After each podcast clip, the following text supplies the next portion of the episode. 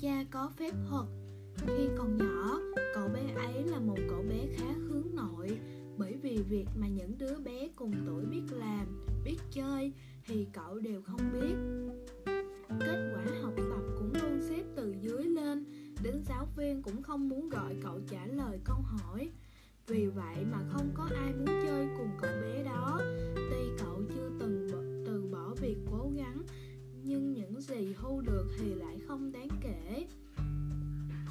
Sau này, thậm chí, nhà trường còn nghĩ đến việc khuyên cậu thôi học.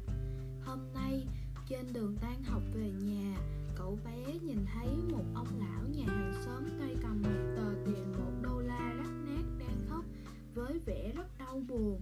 Cậu bé lương hiện thấy thấy vậy liền vội vàng chạy đến hỏi xem đã xảy ra chuyện gì. Được biết đây là một tờ một của ông lão. Nhưng tờ tiền đã bị chuột cắn rách nát, không thể tiêu được nữa. Thấy ông lão đau lòng, nên cậu bé quyết định sẽ giúp đỡ ông. Cậu bé nói với ông ông đưa cho cháu tờ tiền rách này đi. Cháu có thể dùng phép thuật giúp ông biến nó thành tờ tiền mới đó.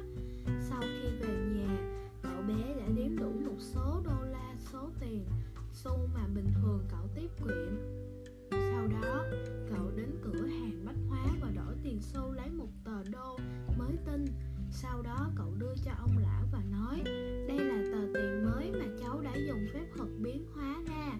Ông lão xúc động nói, cháu thật là một đứa bé vừa thông minh vừa lương thiện. Cha cậu bé đã chứng kiến tất cả những việc này. Một hôm, người cha nói với cậu, cha sẽ đưa con đi boston bằng ô tô.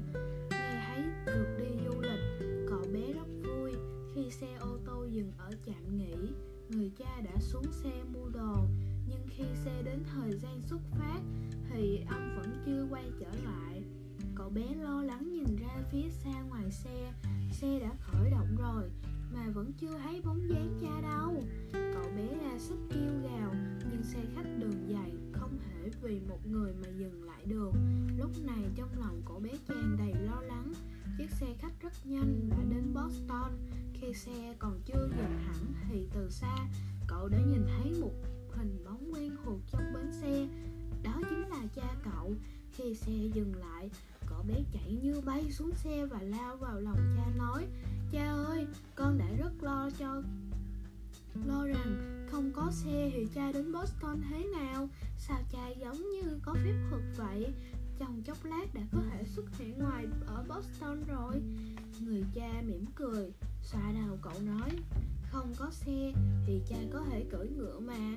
Chỉ cần chúng ta có thể đến được nơi cần đến là được. Không cần quan tâm đến việc dùng cách nào đâu. Con trai, cha biết con đã rất cố gắng nhưng kết quả học tập vẫn không tốt lên được.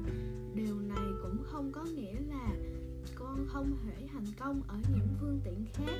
Con có lẽ nếu thay đổi phương thức khác thì con sẽ mở ra một chân trời mới.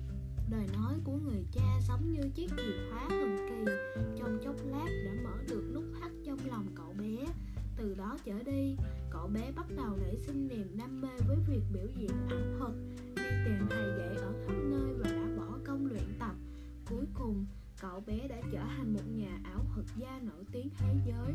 Cậu chính là David Copperfield.